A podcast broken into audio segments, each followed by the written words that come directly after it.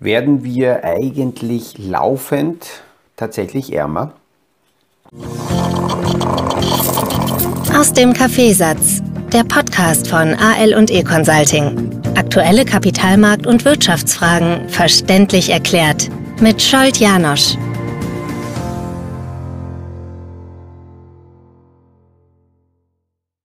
Mit dieser Frage werden wir uns diese Woche beschäftigen.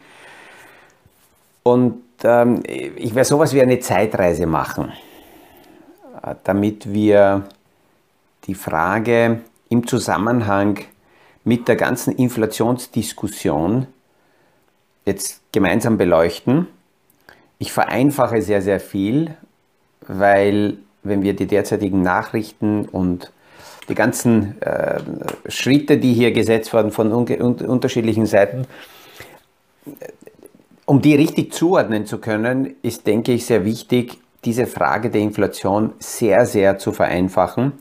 Und wir werden dann in den nächsten Monaten, vielleicht Jahren immer wieder in diese kleine Geschichte zurückkehren, um das, was dann passiert, richtig zuordnen zu können. Schauen wir es zuerst einmal an, was so im ersten Quartal zusammengefasst nochmal passiert ist. Wenn wir die Nachrichten rundherum anschauen, wie viele negative Nachrichten verarbeitet werden mussten, hat sich der Kapitalmarkt recht gut gehalten, zumindest mal die großen Teile des Kapitalmarktes, die großen Indizes, Standard Poor's, Dow Jones Index mit etwa minus 4% über das erste Quartal gesehen, gar nicht so schlimm. Ich weiß, es gibt einzelne Bereiche und einzelne Unternehmen, die sind deutlich stärker unter die Räder gekommen, aber das ist halt nun mal, ein Index bildet eine Breite in einem bestimmten Bereich ähm, den Kapitalanlagemärkten ab. Und diese Rezessionsdebatte ist ähm, sehr stark aufgekommen. Wie weit steht die Wirtschaft vor einer Rezession? Äh, JP Morgan hat in den letzten Tagen des ersten Quartals mit seiner Meinung aufhorchen lassen. Die Analysten haben gemeint, die Sorgen sind nicht berechtigt, weil die Wirtschaft weiterhin in einer sehr starken Verfassung ist und alles, was wir derzeit so an Rahmenbedingungen haben, kann die Wirtschaft äh, raustragen, ja, aus dem Rücken tragen. Die Zinskurve ist flacher geworden, sogar in den letzten Tagen negativ. Eine negative Zinskurve war in der Vergangenheit sehr, sehr oft ein Zeichen für eine nahende Rezession. Und natürlich ist hier auch ein Stück weit die Psychologie mit dabei, weil ähm, die, die Zukunftserwartung sehr oft die aktuellen Handlungen ja beeinflusst und dazu kommen wir dann später auch in unserem kurzen Beispiel. Ähm, das ist so ein Grenzgang äh, auch für die Notenbanken, weil einerseits, wenn die Wirtschaft stark genug ist, dann können die Zinsen weiter gehoben werden, was notwendig ist. Die Geldpolitik kann gestrafft werden und die Wirtschaft wird es trotzdem tragen können. Auf der anderen Seite sind steigende Zinsen gleichzeitig quasi sowas wie Gift für die Wirtschaft. Ähm, diesen Wachstum könnten steigende Zinsen abwürgen. Und es ist die Frage, wie viele Unternehmen sind auf Kredite angewiesen und auf die niedrigen Zinsen und wie viele können das trotzdem aber aushalten. Vor allem, was macht der Konsument? Das ist immer die Frage, weil der Konsument natürlich ähm, entscheidend ist in einer Gesellschaft, die wir derzeit äh, leben. Und ähm, der Ben Bernanke hat 2006 äh, mal zu dieser Gefahr mit der inversen Zinskurve gemeint, ähm, die flache Zinskurve würde, man, würde er nicht so überbewerten, muss nicht unbedingt Rezession heißen. Das war 2006. Danach kam es tatsächlich zur Rezession, zwar aus anderen Gründen. Die Lehman-Pleite hat dazu geschlagen. Jetzt kann man schon sagen, okay, das waren schon Vorzeichen. 2006 haben, haben wir eigentlich davon noch nichts gewusst. 2007 haben die wirklichen Probleme im amerikanischen Markt dann begonnen. Und ähm, auch andere Meinungen sind sehr polarisierend. Einer der führenden Analysten, Ken Fischer, meint, dass äh, das, was wir derzeit haben, noch kein Bärmarkt ist, weil Bärmärkte kommen so schleichend aus dem Unerwarteten. Und ähm, das, was wir derzeit haben, ist aber aus dem Reopening heraus ein normales Schwanken der Märkte. Seit 1995 hat man zehn stärkere Rückgänge beobachten können. Im Durchschnitt waren die bei 14 Prozent. Und das waren immer noch keine äh, Bärenmärkte, sondern normale Rücksetzer in einem aufstrebenden Markt. Aber jetzt schauen wir uns gemeinsam diese Story an, die ich angekündigt habe. Ich, wenn, ich, wenn ich so am Wochenende auch jetzt wieder Gespräche führe, dann taucht die Inflationsfrage immer wieder auf. Und das Bild im Zusammenhang mit der Inflation ist, ist sehr verschwommen. Da wird Kraut und Rüben vermischt. Und ich will die Inflationsfrage in den nächsten Tagen nur auf zwei sehr simple, sehr einfache Inflationsthemen zurück reduzieren. Weil alles andere, was erzählt wird, ist äh, eher so äh, Blendgranaten, damit man von den Basisthemen ablenkt. Ich will mir anschauen zuerst die Realwertinflation und dann schauen wir uns an, was ist die monetäre Inflation. Also reale Inflation, welche Ursachen hat das? Wo kommt das her? Und wie wirkt sich das aus? Und natürlich werden wir dann versuchen zusammenzufassen, was kann das für einen Anleger heißen, weil wenn mein Titel heute und in den nächsten Tagen eher provokant ist, werden wir tatsächlich laufend ärmer, heute 1.0. Dann würde ich sagen, die breite Masse durchaus, speziell in Europa, weil hier die Anlagestrategien aus diesem Blickwinkel die falschen sind. Ähm, aber diejenigen, die sich mit den Märkten äh, schon länger beschäftigen, die äh, sind zwar möglicherweise auch von der Inflationsentwicklung überrascht, aber sind nicht ganz so untätig und brauchen nicht zuschauen, wie ihr Vermögen tatsächlich laufend weniger und weniger wert wird. Stellen wir uns vor, eine kleine Ortschaft. Ich denke da bei einer kleinen Ortschaft an meine äh, quasi Heimatortschaft in Siebenbürgen, so eine kleine 250, 300 Familiengemeinde ähm, in der transsilvanischen Hochebene gelegen, überwiegend mit Getreideproduktion äh, beschäftigt. Und alle, die dort arbeiten, verkaufen ihre Arbeitszeit quasi, ähm, um in der Landwirtschaft zu arbeiten und könnten mit, äh, mit, mit Getreide bezahlt werden. Ich kann mich noch erinnern, mein Großvater hat am Ende des Jahres immer eine Riesenfuhre an Getreide nach Hause gebracht in riesigen Säcken und das war ein Teil seines Lohns. Das war das, was er selber gebraucht hat. Und alles andere, dafür hat er eine Bestätigung bekommen, ein Stück Papier, nennen wir es Gutschein, nennen wir es ähm, ja, ein, ein, ein, eine, eine Banknote. Aber bleiben wir bei Gutschein. Er hat einen Gutschein bekommen und mit diesem Gutschein konnte er immer wieder, wenn er Getreide gebraucht hat, zum Verwalter gehen und sich dafür Getreide holen. In dieser idealen Ortschaft waren so viele Gutscheine im Umlauf und sind so viele rausgegeben worden, wie auch im Hintergrund Getreide eingelagert war. Das heißt, die ersten Gutscheine, die waren zu 100% gedeckt. Man hat die Sicherheit gehabt, ich brauche jetzt nicht permanent äh, meine Ansprüche, die ich habe, sofort in Getreide abholen, und zu Hause das lagern, sondern ich kann das in der Gesam äh, in gemein im gemeinsamen Lager lassen und ähm, irgendwann, wenn ich es brauche, hole ich es ab.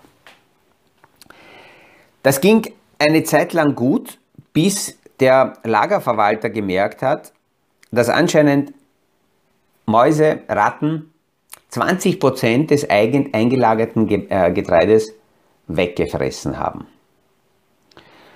Und weil ja die rausgegebenen Gutscheine und die vorhandene Getreidemenge in Gleichgewicht sein müssen, ist man dann ab einem gewissen Zeitpunkt hergekommen, hergegangen und hat für jeden, der mit seinem Gutschein gekommen ist und das einlösen wollte, um diese Menge, sag mal 20% Getreide war weg, um diese 20% weniger gegeben. Man hat also nur mehr 80% bekommen Wenn man 100% haben wollte, musste man mehr Gutscheine hergeben.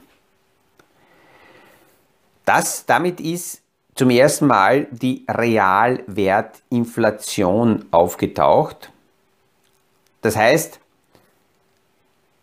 die, dadurch, dass die Getreidemenge weniger geworden ist, ist eigentlich die Arbeitskraft, die man vorher aufgewendet hat, um Gutscheine zu bekommen, auch weniger wert geworden. Aber nur deswegen, weil man das in der Zwischenzeit in diese Gutscheine hineingepackt hat. Es war also nichts anderes als die Mäuse. Jetzt könnte man hergeben und sagen, naja, ähm, dann bauen wir einfach solche Silos, die so dicht sind und so gut sind, dass sie von den Mäusen nicht äh, angegriffen werden können.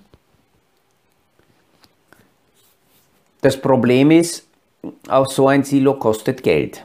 Und die Kosten dafür müssten dann jedes Mal, wenn jemand kommt und äh, versucht, so einen Gutschein einzulösen, dann muss man auch weniger Getreide hergeben, um aus der Differenz die ähm, Kosten für die Siloerstellung zu finanzieren.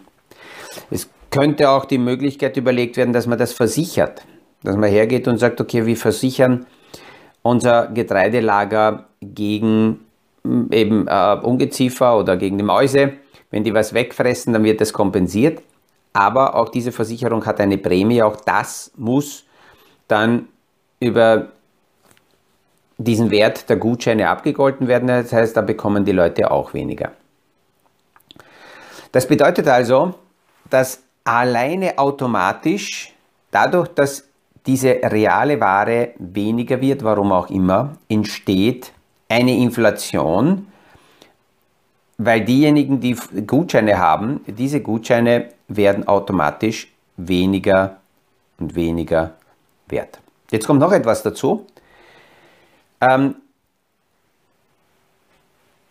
die Energie äh, verteuert sich, weil zum Beispiel die Menschen meinen, es wird schwieriger, Energie zu produzieren.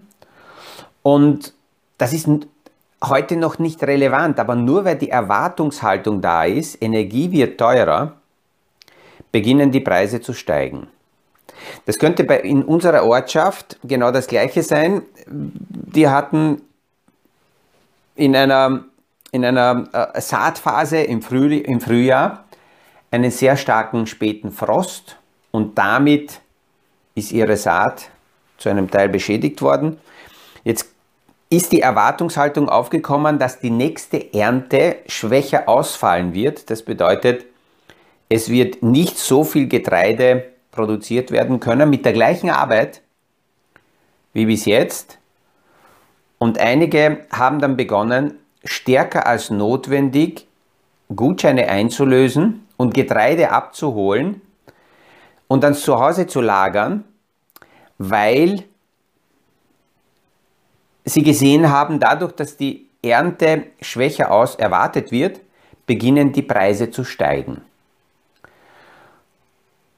Warum steigen die Preise? Das Interessante ist, dass die heute verfügbare Getreidemenge in dieser Ortschaft gleich ist.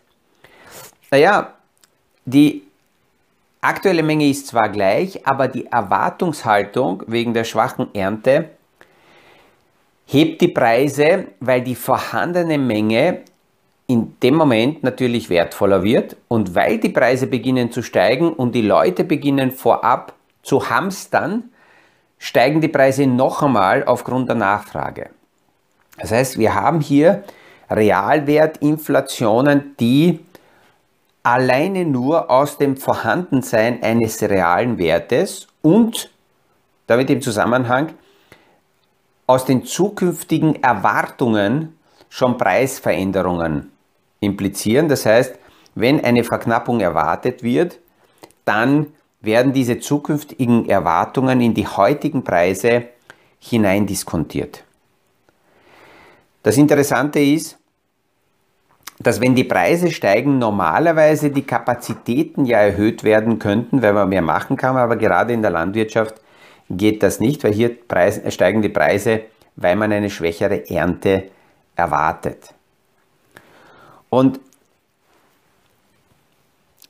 das bedeutet, dass alle, die Gutscheine halten und allen, denen es nicht gelingt, das noch zu günstigen Preisen in Getreide umzuwandeln, die werden tatsächlich durch diese reale Wertinflation ärmer, weil sie dann später für ihre Gutscheine weniger bekommen. Das heißt, ihre Arbeitskraft wird im Nachhinein abgewertet.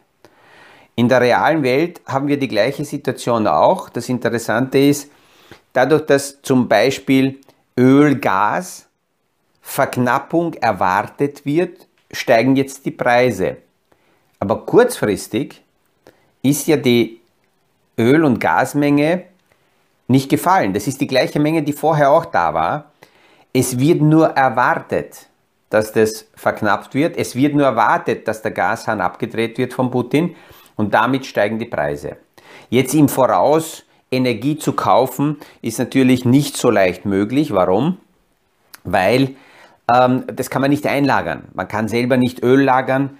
Man könnte also kleine Geschichten. Vor einigen Wochen hat man gesehen, wie zum ersten Mal die Benzinpreise explodiert sind, sind die Leute mit Kanistern zur Tankstelle gefahren.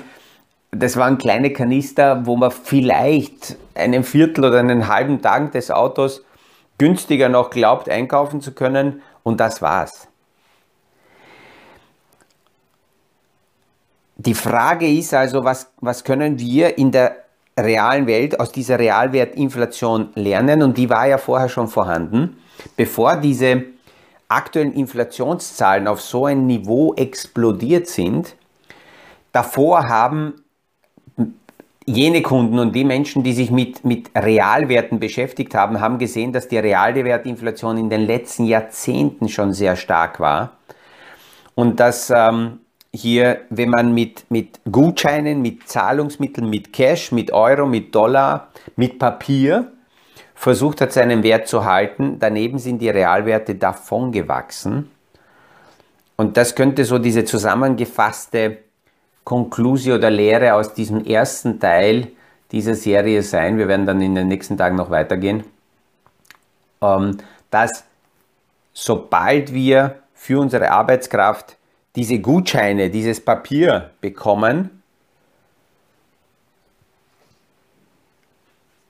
ganz wichtig ist, recht schnell zu entscheiden und zu sehen, wie viel davon benötige ich für das tägliche Leben, für meine kurzfristigen Ausgaben und die restliche Summe nicht im Papier zu halten, sondern die Möglichkeiten nach realen Werten zu suchen, wo ich das hingeben kann, um ähm, mich durch die Realwertinflation tatsächlich nicht ärmer machen zu lassen.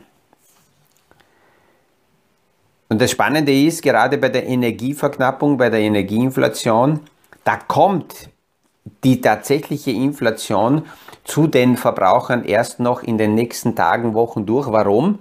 In dieser Lieferkette ist jeder, der teilnimmt an der Produktentwicklung, auf Energie angewiesen. Das heißt, es ist so, dass diese höheren Energiepreise natürlich von jedem Einzelnen in die weiteren Preise eingebaut werden müssen.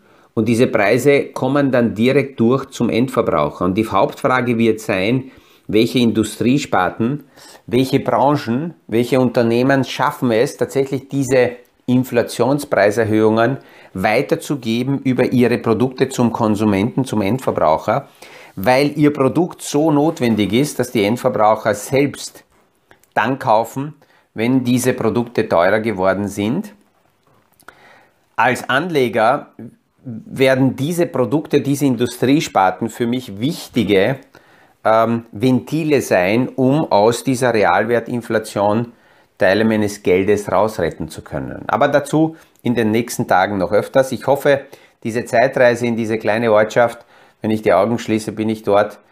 Ähm, und und äh, da kann ich äh, alle mitnehmen, damit wir diese zwei wesentlichen Faktoren Realwertinflation und monetäre Inflation, dazu kommen wir dann in den nächsten Tagen, besser zuordnen und verstehen können. Auch heute wieder einen schönen Tag, eine angenehme Woche, bleiben Sie gesund und wir hören uns wieder morgen beim nächsten Podcast aus dem Kaffeesatz.